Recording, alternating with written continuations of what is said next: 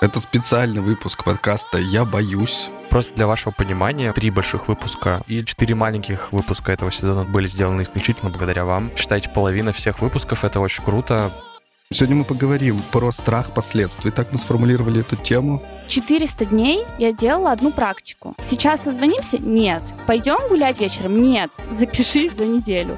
Последствия съеденной шоколадки Жирочек. или про кариес, но никак не про то, что ты ходишь с прекрасным послевкусием, хочешь еще. Съесть пол шоколадки, Кирилл, ты прикалываешься, что ли? А остальная половина куда денется?